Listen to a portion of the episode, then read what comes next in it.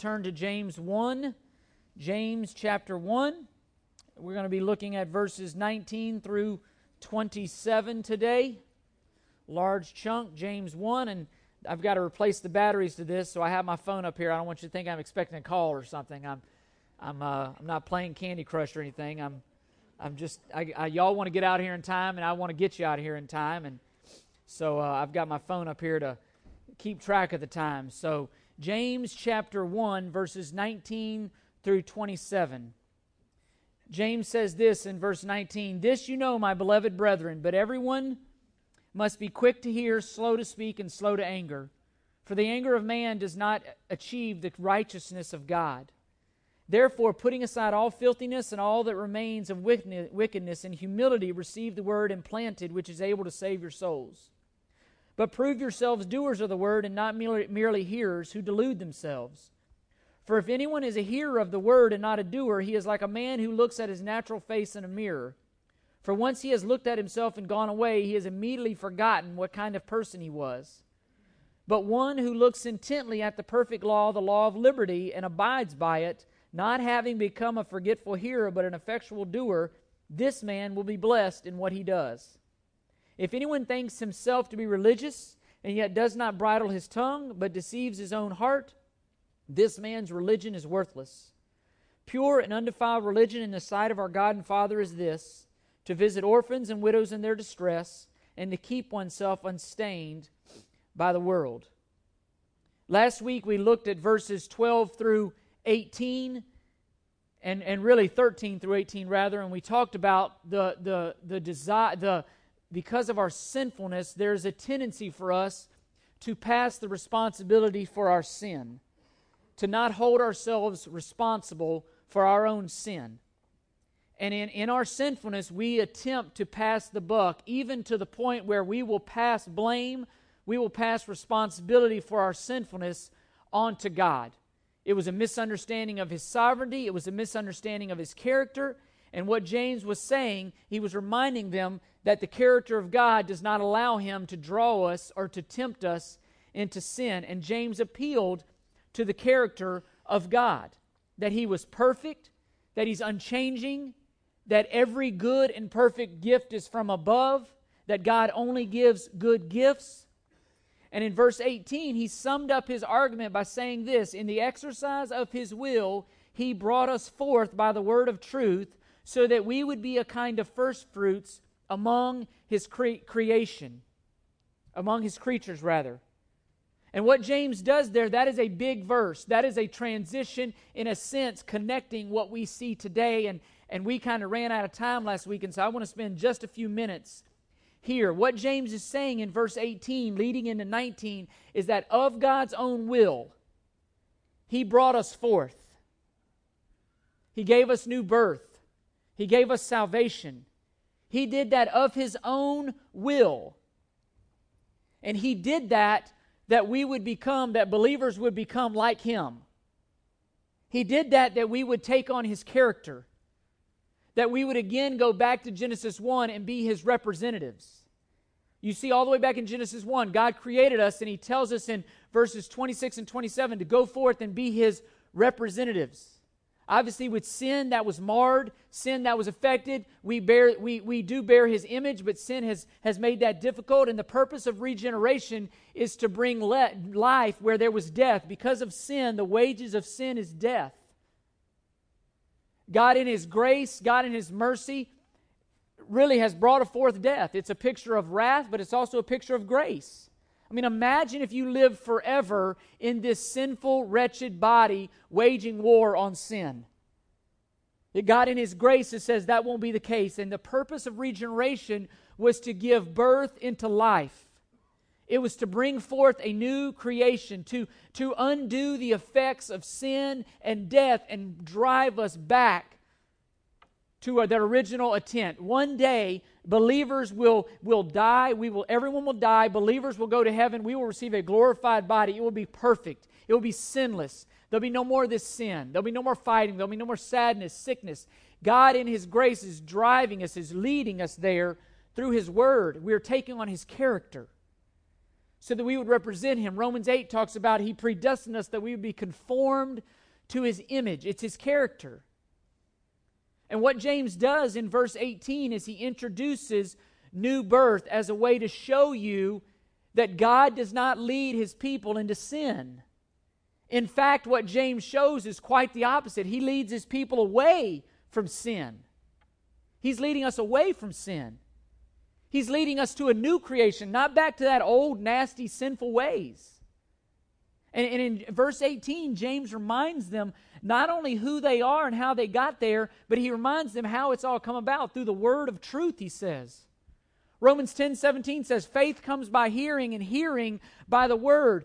Through the word of God, God quickens our old dead self, Ephesians two one, and, and brings forth life. Through the hearing of his word, he gives life where there was death. It's the power of his word. And God awakens us to our sinfulness. He awakens us to the penalty. He awakens us to his truth through his word. And in response to that, in belief, he gives life. Sin has brought death. Again, the wages of sin is death, but James is reminding his readers that God, through the word, has brought believers into life where there once was death. Death no longer is our master. Death has lost its sting. Death has no victory for the believer in Jesus Christ alone.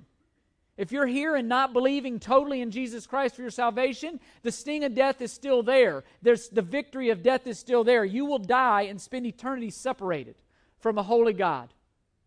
But for those who have believed upon Jesus Christ, death is gain, Paul says in Philippians one. But the purpose, James is saying, the purpose of salvation, the purpose of new life in Christ is not only that our sins would be forgiven, but that we would be a kind of first fruits. That we would be a picture of what was yet to come. That was the picture. James's readers would have understood completely what he meant, coming from a Jewish culture, what that first fruits were. When they had a harvest, they would bring the first fruits or the first part of that harvest, and they would dedicate it to the Lord. It was an act of faith. It was them believing, you know what, God, this is the best of the best. I'm giving it to you, and I'm believing you that there's more to come. That was the picture of the first fruits. These believers that James is writing to are some of the first believers of the gospel. This is very early on. He's saying, you're, you're a first fruits. There's more to come. The, the salvation that I'm offering you, when you go to heaven, you're going to fully realize everything that I've offered you. Believers were to be indicators of what God was doing. They were to picture the grace of God. Their words, their actions were to proclaim the glories of God. That's what James is saying here. But the transformation took place because of the Word. This right here, the Word. And that is James' point in his connection to what we see today. He builds on that in verses nineteen through twenty-seven. He, James is going to tell us the God who made redemption possible is a gracious God. He does not lead us into sin. He does not lead us to fall. In fact, He leads us into life. That's why in your horizon, the memory verse for this week is John ten ten. The thief comes to steal, to kill, and to destroy, but I have come that you might have life and have it abundantly. There is life as it was meant to be experienced through obeying this word, through the word. It's through the word. And James is saying God did not lead us into temptation in the sense to fall. He has led us into life. It's the opposite. He's leading us to be accurate representatives, that our character would reflect, would reflect that of our Heavenly Father. It's a character. And the question that James immediately goes into that I want to address today, that I want to challenge all of us with today, is this. How will you, how have you, how have I, how will I respond to God's Word? What is your attitude to God's Word? How have you responded? Matter of fact, how have you even showed up this morning? What, what expectations did you come here with this morning? Do you, do you show up here on Sundays? Do you open up your word throughout the week expecting God to reveal Himself? Or is it just something that's perfunctory and you're going through the motions? Do you open up the Word of God anticipating with all your heart that you're going to conform your life to that Word? Or is it kind of a, let me wait and see what it says and I'll decide whether I want to conform my life to the Word or not, depending on what it says? What, what is your attitude towards the Word of God? That's what, that's what James is asking all of us this morning. What is your attitude towards the Word? When, when, we, when we say amen today, do you close the book and go on about your life as if pretty much as if today never happened? Or do you chew on what you heard? Do you meditate on what you heard? Do you think about what you heard? That's what James is asking. And it all goes back to the Word of God. How will we as a people, how will you individually respond? Do you have a hunger for God's Word? Do you even care? That's what James is asking. That's what I'm asking. How will we respond to the Word of God? And James gives us a couple of hints here of the only appropriate responses to the Word of God. And he says, firstly, that we must receive the Word humbly. Humbly. He says that specifically in verse twenty-one. Therefore, putting all aside all filthiness and all that remains of wickedness in humility, receive the word implanted, which is able to save your souls. Having been saved, having been brought to life through the word, James is saying, continue to respond to the word rightly. Continue to have the right attitude regarding the word and its humility. James makes it very clear. They know, he says, verse nineteen, this you know, they knew the power of the word. They knew that it had power to bring life where there was death. And James is saying, continue to pursue the Word. And James is saying, the, the, the power and the truth and all that the Word provides, it's not just for salvation, it's for everyday, it's for everyday life. It's not that we just get saved by the Word of God and then we go about living in the flesh. Paul dealt with that, I think, in Galatians. You who having begun by the Spirit, do you now continue by the flesh? No, we live and breathe on the Word. Matthew four, man does not live on bread alone, but by every word that proceeds out of the mouth of God. What James is saying is we have to allow the Word of God to continue to function in our daily lives, bringing truth to your daily life. What James is saying is, is that there was a break for them between a knowledge of the Word and the practical outworking of the Word. What, what they knew about the Word, but yet what they practiced, there was a gap. That, that's a tendency in our lives as well. That's why James is going on and say to him who knows what to do and doesn't do it, to him it's sin. There should be no gap. Our theology, what we believe about God, what we know about God, ought to play out in our everyday lives. What, what James says here in verse nineteen is a truth that the Jews would have been very familiar with. It was very common in their teaching. It's all throughout the Proverbs. Proverbs fourteen twenty-nine. He who is slow to anger has great understanding, but he who is quick-tempered exalts folly. You see it all throughout the Proverbs, that same truth. The Jews and, the, and, their, and their rabbis had, had the following saying, saying, silence is offense for wisdom. That was one of their familiar sayings. Silence is offense for wisdom. Listen to this one. Even a fool, as long as he keeps silent, is regarded as wise. That was a very, uh, a proverbial Jewish rabbinical saying. Even a fool, as long as he keeps silent, is regarded as wise. That, some of y'all are going to use that this week. Some of y'all are going to have interactions with people. It may be with me. Say, even a fool, when he's silent, is wise. What James, and, and many people, hear me, this is where context is king. Many people come to James nineteen and they, they see quick to listen, slow to speak, slow to anger, and they think about interpersonal relationships, that that's dealing with interpersonal relationships. What James is doing is he's applying this proverb to the Word of God. He's showing the disciple, the follower of Jesus Christ, how they are to respond to the Word of God. He is applying this to everyday life. He is connecting it with their response to the Word. Every single verse from eighteen to twenty-six, except one, mentions the Word of God. The context here is the Word. What he's saying is the duty of the believer, of every single person, is to respond to the Word of God rightly. And it is a continuous duty. In the Greek, it is in the present tense. He's saying continue responding to the Word of God rightly. Every single day, it never ends. Respond to the Word. James is saying respond to the verses that you like, Respond to the words you don't like. Respond to the verses that are easy. Respond to the verses hard. How? With obedience. With obedience. All of them. Continuous. And, and, he, and, he, and he, he gives us very specifics here in verse nineteen. A on your handout, we must be quick. How do we respond to the word humbly? We must respond humbly by being quick to listen to the word. To listen to the word. Literally, that word means eager to hear or attentive. It's someone who comes to the word eager to hear what God says, not what we say. Eager to hear what God says. Think about it. When, when we sit down to pray, when we sit down to read the word, are you quick to talk or are you quick to listen? Are you quick to tell the word what it says or are you quick to allow the Spirit to tell you what the word of God says? How do you approach the word? He says you need to be quick to listen.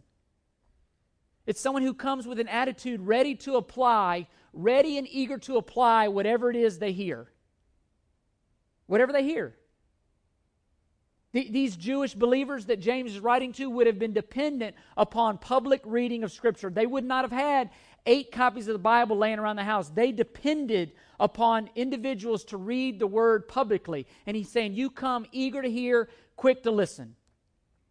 What James is teaching us practically is the first duty of discipleship is to put yourself under the teaching of the Word of God. Under the teaching of the Word of God. To be taught by the Word of God. Eager to listen. Eager to listen. Is that how you've come this morning? Eager to listen? Eager to hear what God may reveal about Himself or put His finger on something in my life or your life that needs to be changed? Eager to listen? The second symbol of, of hum, picture of humility is that we need to be slow to speak to the Word of God.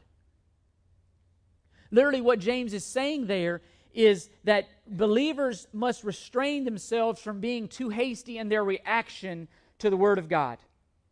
What he's saying is chew on it. Chew on it a little bit. Contemplate what you hear. Think about it. E- evaluate what you've heard before responding. What, what James is guarding against here is immature reactions to the word that lack real understanding.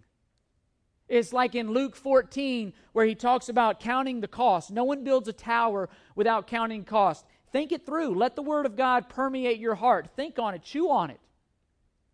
Think about what you hear. Don't, don't just be real quick, and, and re, we see people regularly, they, they just make these rash reactions to the Word that aren't grounded in truth, that aren't grounded in conviction. They just emotionally respond, and they're all over the place. Think about what you hear. Chew on it. But not only that, a humble response to God's Word involves being slow to become angry in response to the Word. Let me ask you this. You think, well, that's kind of strange. Let me ask you this. When you, when you come across passages in the Word of God that you don't like, how do you respond? When you come across passages in the Word of God that are hard, how do you respond? When you come across passages in the Word that are convicting, when the Word of God, in like in Isaiah sixty-four, says that all my righteous deeds are, are filthiness, that I'm a sinner, that there's nothing good in me. Last week when we saw that James reminds us that we're responsible for our sin, how does your, how do you respond? Do you get angry? Do you get defensive? Do you brush it off? When you hear the Word of God, are you, is your mind, are you thinking about somebody else that, that you hope is listening to what I'm saying, or are you listening for you? I've been there where I, you're listening to something, you're like, man, I hope that person's listening to that. You know what the Holy Spirit is saying? I hope you're listening to that, Chris. How do you respond? Do you get angry? Do you question God's character? See, we do, how about this? Do, do, you, do you look for ways to argue with people over the Word? That, that's part of what James is getting to here. Not to have disputes publicly or, or, or uh, rashly over the Word. Not to wrangle over words. Not to haggle over words. This was convicting to me because I... I, I for good or bad, right or wrong, I will, I will be quick to come to a defense to God's Word. And, and I have found myself in arguments with people that just weren't good, weren't fruitful. And I have to be wise about that. That some people aren't really interested. They just want to argue. That they don't really care. And I have to be I have to be careful with that. I have to be careful not to find myself arguing even believers, well-intentioned believers. Maybe we just don't agree on a passage. Okay? But James is saying, you come humbly to the Word. And humility pervades all of that. When I remember that I don't have a corner on the market of understanding this Word, I, I'm simply a beggar trying to understand this as greatly as I can by the power of the Spirit. I come humbly. Why? Why? Why come humbly? Why do all this? Look at verse twenty. For the anger of man does not achieve the righteousness of God. You see how it's all about God's character? It's all about your character reflecting God's character. When the world looks at how we respond to God's Word, the world looks at our attitude to God's Word, the Word looks to how we walk away from God's Word, does it accurately reflect the greatness of our God? Our response to God's Word, does it accurately reflect? We have to ask ourselves, is, and, and again, think about the context. James is, again, he's building on the fact that the problem is not with the Word of God. The problem is with my heart. The problem is me. We'll see next week, Lord willing, in chapter two, favoritism. Here's the, here's the bottom line. I'm going to give you the, the, the, the a heads up. The problem with favoritism is we think it's because of I'm serving, you know, this person over here, I'm going to serve them. But you know ultimately why I'm favoring them? Because of me. You know why, you know why we have favorites? Ultimately, it's for ourselves. Ultimately, I'm serving myself. And the reason James is going to say favoritism is wrong, why? Is because it doesn't reflect the character of God. God doesn't play favorites. When we play favorites, we're not accurately reflecting the character of God. That's why it's an issue. It's, it's all about the character of God. When we come to God's Word and we, we walk away from it unmoved, when we question it, when we doubt it, when we don't even come expecting, you know what we're saying about the character of God? That you're not good, that I don't trust you, that I don't think what you say in your Word is good, that I don't think it's loving. You see how the character of God is at stake here? You see how James is saying every good and perfect gift is from above? Second Timothy three sixteen, all Scripture is God-breathed, used for teaching, rebuking, correcting, and training in righteousness. It's God-given. Second Peter one twenty, no prophecy of Scripture came about by man's own interpretation, but men spoke as they were moved by the Holy Spirit. Men didn't write this. God wrote this through men. This is the Word of God. It's good. And no matter how, no matter how it cuts, no matter how it wounds me, it's good. It's like a surgeon. I have two scars on my arm that bear the markings of a surgery. That surgery was good. Painful at the moment, but ultimately it was good. And we lack humility, and our pride gets in the way, and we begin to fight God's Word, and we begin to question it. And what we're doing is we're destroying to God's t- integrity in the midst of a, watch, a watching world. And James says in verse twenty-one, look, therefore, putting aside all filthiness, before the Word can effectively be welcomed in our lives, sin has to be dealt with. Has to be dealt with. If you're going to come humbly, you, you better deal with your sin. Acknowledge it and deal with it as best as you can. Jesus deals with that in Matthew five, uh, verse twenty-three. Therefore, if you are presenting your offering at the altar, and there you remember your brother has something against you, leave your offering before the altar and go. First be reconciled to your brother, and then come and present your offering. The, the word here, putting aside, is literally somebody who is stripping off their garments. It's like taking off a dirty garment. That's the picture here. You, some of you, some of you do not allow people to enter into their house without shoes. I mean, with shoes on. Why? Because it's a clean issue. That's the picture, literally. If your kids come to the front door and they are utterly filthy, you're like, hey, you better go to the garage door. You better take your clothes off at the garage door and go get in the bathroom. That's the picture here. Before we come to God, before we come to the Word, before we expect God to speak, hey, you better take off the dirty garments. You better repent as best as you can, as much as you know, before you come to God. That's humility. Humility, not thinking that I can just come to God any way I want, with any attitude I want, and expect Him to cater to me. Humility. All of this is humility. And, and James is saying, believers ought to make a definite break from things that are not becoming of the Lord and His character. Make a definite break from. He says that in Colossians three. He says that in Ephesians five. He says all. James says, putting aside what filthiness? Not some, not most, all filthiness. He's saying turn from sin. Separate yourself from sin.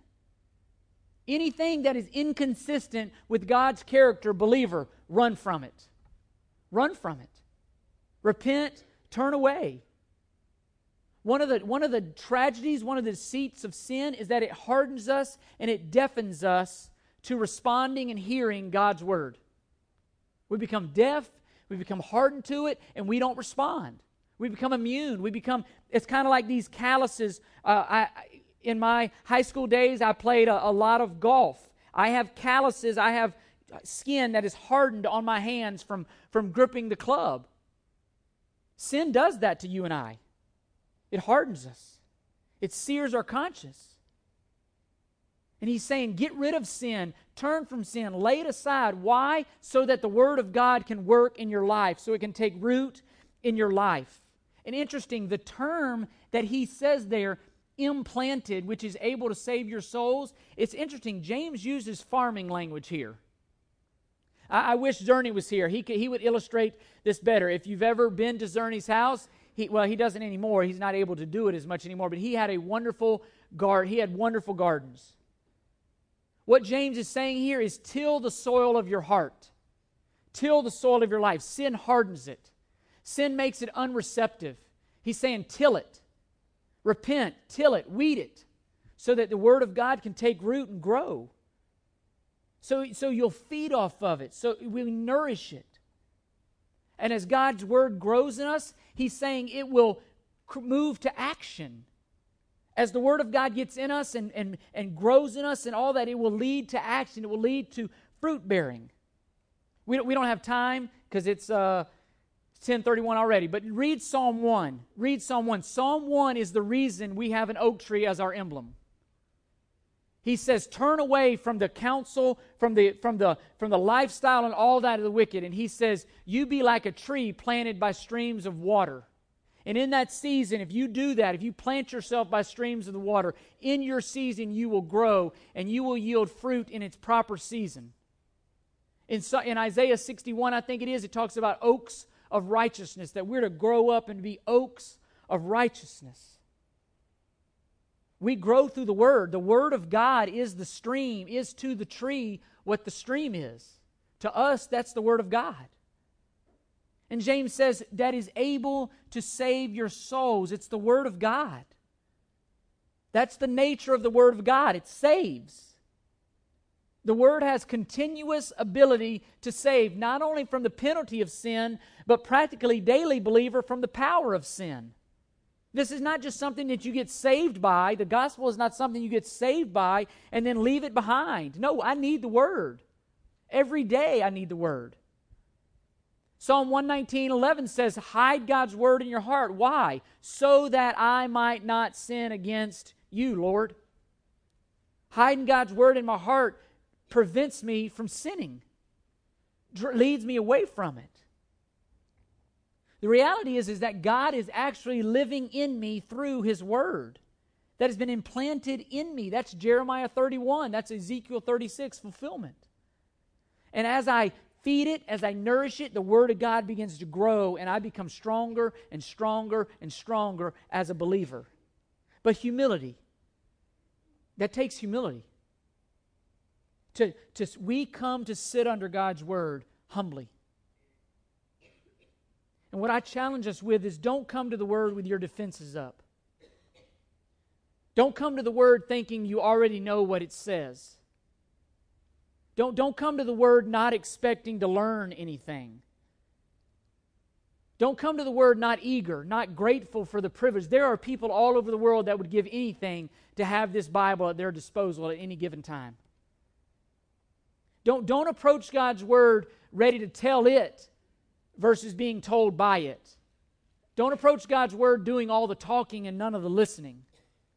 Don't, don't, don't come, again, telling it what it says instead of allowing it to tell you what it says. Don't bend the truth so that it says what you want it to say. Let it speak on its own and deal with it.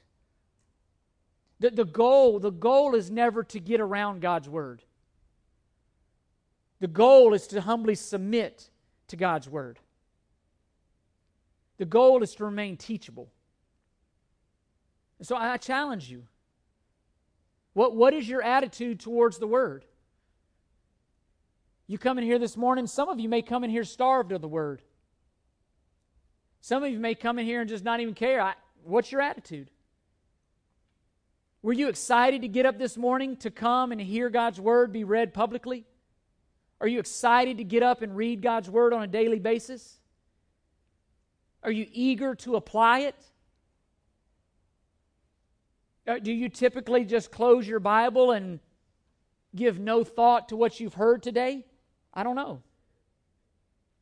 Like I said, are you here listening for yourself? Or are you here listening for somebody else? I don't know. Humbly. James says we are to respond to the Word humbly. But not only that, we're to respond to the Word obediently. We're to respond to the Word obediently. That's what he says in verses twenty-two and following. James is saying, listening to the Word is to be followed with active obedience. The goal is to put it into practice in your life. And again, the power of God is in you to do that. Literally what James says there in verse twenty-two, prove yourselves doers of the Word, not merely hearers. He literally is saying, never stop being a doer of the Word. That's what it would read in the Greek. Probably not that cleanly. That's the Americanized Greek. Never stop being a doer of the Word. He's saying habitually submit yourself to the Word. Listen, in the culture in which James writes this, they love to study just to study. They love to be knowledgeable just to be knowledgeable. There was no action intended. It was just like, hey, I'm just going to learn of that. I'm going to know it. I'm not going to do anything about it, but I'll know it. That was somewhat of the culture. They attended a lot of stuff, did not really intend to do anything about it. I, I remember in seminary, It, the, it, it was a whole bunch of stuff, pride, frustration, a whole bunch of nasty stuff. There were auditors in that seminary class. And, and they did no work. They showed up to class haphazardly, but then they were getting credit for it. At their respective church, they were giving them credit for it. I'm like, I'm, I'm sitting here writing a paper. Those druggers are doing nothing. D- don't be an auditor. Some of us come here auditing, just sitting in the class. Thinking we'll get credit for being here. Thinking, well, God's honored just because I showed up. Eh. He's not honored because you showed up. We don't, we don't need to be auditors. Don't, don't think for one moment that God is pleased just because you showed up. Don't think that much of yourself. God's Word demands a response. He demands a response. And listen to me, to walk away unmoved is to respond. We all, the Word either hardens or it softens, one or the other. That's the, that's the greatness of God's Word, and that's the, the tragedy to not listening. You walk away unmoved, you're hardening your heart to the Word of God. When you walk away unmoved. When we just close this book, oh, that was nice, and walk away, you're hardening your heart to God's Word. You're responding. And James gives a beautiful illustration here. For anyone, if anyone's a hearer of the Word and not a doer, he is like a man who looks at his natural face in a mirror. For once he has looked at himself and gone away, he has immediately forgotten what kind of person he was. But one who looks intently at the perfect law, the law of liberty, and abides by it, not having become a forgetful hearer but an effectual doer, this man would be blessed in what he does. Think about this. What's the purpose of looking in a mirror? It's to do something. Like, based on what you see, you're going to take action. Isn't that? I mean, you look in the mirror expecting to see something. If what you see is not what you want to see, you do something about it. And, and James is using that illustration. I mean, imagine, imagine if you looked in a mirror and there was a pimple right here, a, just a big old pimple right here. You do something about it. Every single person in this room would do something about it. No one would look in the mirror and like, man, that's a big old pimple. That's nice. Just walk off. Matter of fact, you wouldn't do anything else that day until you dealt with that pimple. I promise you. I mean, wh- what if you saw, you, uh, you, you, you looked in the mirror and you saw that your lipstick had gone up here? You're like, oh, that's unfortunate. Let's go to work. No, you do something about it. Back in the day when I had hair and could do cool things with it, I would look in the mirror like, what does it look like? Oh, I need to do. Now I don't have to worry about that. That's God's grace. He just removed a stronghold in my life. I don't have to spend no time. I don't worry about my hair no more. I wish I had more of it, but now I went from from from probably gluttony to envy. Now I'm just envious. I see people on the T V. I'm like, man, that guy has nice hair. I wish I had hair. Karen, don't you wish your husband had nice hair like that? That'd be, that'd be cool hair. But you, you look in a mirror to do something. That, that's the point. He, he, he, James is saying you would never look in a mirror and see something that required action and forget what you saw. This is a person he's painting. He's saying that, like, if you looked in the mirror, saw you had a pimple that needed to be dealt with, you would not, and then you, imagine if you got distracted by something else and went about your day and forgot that you had looked in the mirror and saw the pimple. You would be mortified. You'd be mortified. Some of you have probably done that where you get in the car and you see, you're like, that was there all day? What in the world? You'd never do, you wouldn't do that. We we just got through studying the book of Deuteronomy. What do you remember what the theme of Deuteronomy was? Remember. I tried to help y'all there with do you remember? But, but, but our, our tendency, listen to me, our tendency is forget. Look what he says in Deuteronomy six. It shall come about when the Lord your God brings you into the land which he swore to your fathers, Abraham, Isaac, and Jacob, to give to you, great and splendid cities which you did not build, houses full of things which you did not fill, cisterns which you did not dig, vineyards and olive trees that you did not plant, and you eat and are satisfied. Listen, then watch for yourself that you do not forget the Lord who brought you out of the land of Egypt. The reason why we come back to this word time and time and time again is because our tendency is to forget. We need to be reminded of our sinfulness.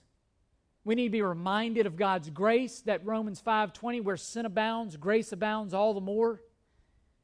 We need to be reminded of who we really are, not who we think we are.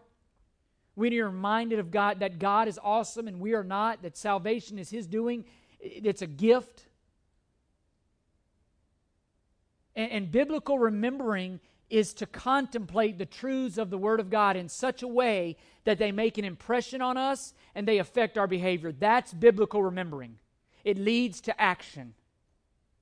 Whether it's worship, whether it's cutting something out of our life, whether it's taking on an attitude that we don't currently have, whether it's taking on a behavior that we... And again, not work salvation, motivated by salvation, fueled by salvation. Every, th- every single thing that we're called to do in here, God first did for us. We're taking it on so that we reflect the character of our Father. We are to live lives that accurately reflect the Father. That's what James is saying. That's why we come to God's Word. And that's exactly, quickly, that is where verses twenty-six and twenty-seven come in. James is fighting against a religion that hears a bunch of stuff, that sits and hears, and never changes the inner and outer life. It's just words. And James says it's here, and he says it in chapter two, that that person who comes and sits and hears and walks away unmoved, he says your faith is worthless. What he means by that is it doesn't bring about the intended end or desired end, namely the character of God. Namely the character of God. And the character of God that James is going to deal with, the content of our faith, the character, the work of our faith, we said a few weeks ago, and we'll see in a few weeks, it's sacrificial mercy. The characteristic in my life and your life that most ref- re- reflects the characteristic of our Heavenly Father is sacrificial mercy. And that's what James is dealing with, with widows and orphans. It's doing stuff for people who have no ability to repay. God has done for us in salvation, in paying for the penalty of our sins. He has done something for us that we have no means of repaying. He says, go do likewise. The word there is kesed. You look through the Old Testament, it's, it's translated loving kindness most of the time. The number one way God is described in the Old Testament, especially in the Psalms, is loving kindness, sacrificial mercy. And he's saying, no, you guys, as my children, you respond to one another and you respond to others outside of the church. You respond with sacrificial mercy. Why? Because that reflects me. And in showing compassion to widows and to orphans, Christians are reflecting the very heart of God himself. You see it in Psalm sixty-eight five. We could be here all day reading verses that talk about the widow and the orphan. We saw it in, in Deuteronomy, Psalm sixty-eight five, just one of the places, describing God. Listen to what it says. God will be a father of the fatherless and a judge for the widows. He says, I'll be a father to the fatherless and I will be a judge for the widows. In James's world, the, these individuals had no recourse. None. And he's saying, you want to reflect the character of your father? Look out for orphans and widows. And, and in doing that, in giving sacrificial mercy, you and I, believer, will be reflecting the very thing that we received in the gospel, sacrificial mercy. God became, Jesus Christ became sin for us, that we might become the righteousness of God. It's character. It's a reflection of our Father. Sacrificial mercy. Doing others, doing for somebody what they have no means of ever repaying. I mean, think about that. What have you done anything lately? Have I done anything lately for somebody that has no means of repaying me? It's interesting that that, that those verses lead directly into chapter two, giving favoritism to the rich. Why would you favor the rich? Because they have means to repay you. Because they have means to pay you back. They have means to do something. When you need a favor, hey, don't you remember that other time when I they? It's time to pay up. That's not reflective of our Father. That's not sacrificial mercy. See, all this ties together. James is not just spitting out a bunch of random things. It's all tied together. It all goes back to the content of our faith. What do we believe about God? So I ask you again, how are you responding to the Word of God? Would, would, would, would you be classified as a hearer? Or would you be classified as a doer? Do you regularly walk away from the Word of God and forget what you saw? Or do you chew on it and try to put it into practice? Colossians three sixteen says, let the Word of God richly dwell within you. Could you, can you say that? Can you honestly say that the Word of God richly dwells within you? Here's the beauty. Maybe you're saying no. Maybe you're saying you're not a hearer. Here's the beauty. God's grace is sufficient to start today. Where sin abounded, grace much more abounded. Start today. Start approaching the Word of God differently today. Start, start hearing the Word differently today. Start submitting to the Word differently today. And it's not a pull up your bootstraps. Ask God to do that through you. And as you begin to put more and more of the Word in you, more and more the Word will begin to naturally flow out of you. You'll automatically become, and that's what character is. Character flows out of you. Who you are flows out of you. That's what the Word of God does. I, I pray that we would be doers and not just hearers. I, I pray that by the grace of God, by the grace of God, that we'll repent of any wrong attitudes or approaches to God's Word. And we'll begin approaching God's Word rightly, with humility, expecting to obey, wanting to obey. That it will be more than a, than a, than a scholarly exercise. That it'll trans, that it'll transform our lives. That we'll be humbly, we'll be humble as we approach it, but we will approach it wanting to obey.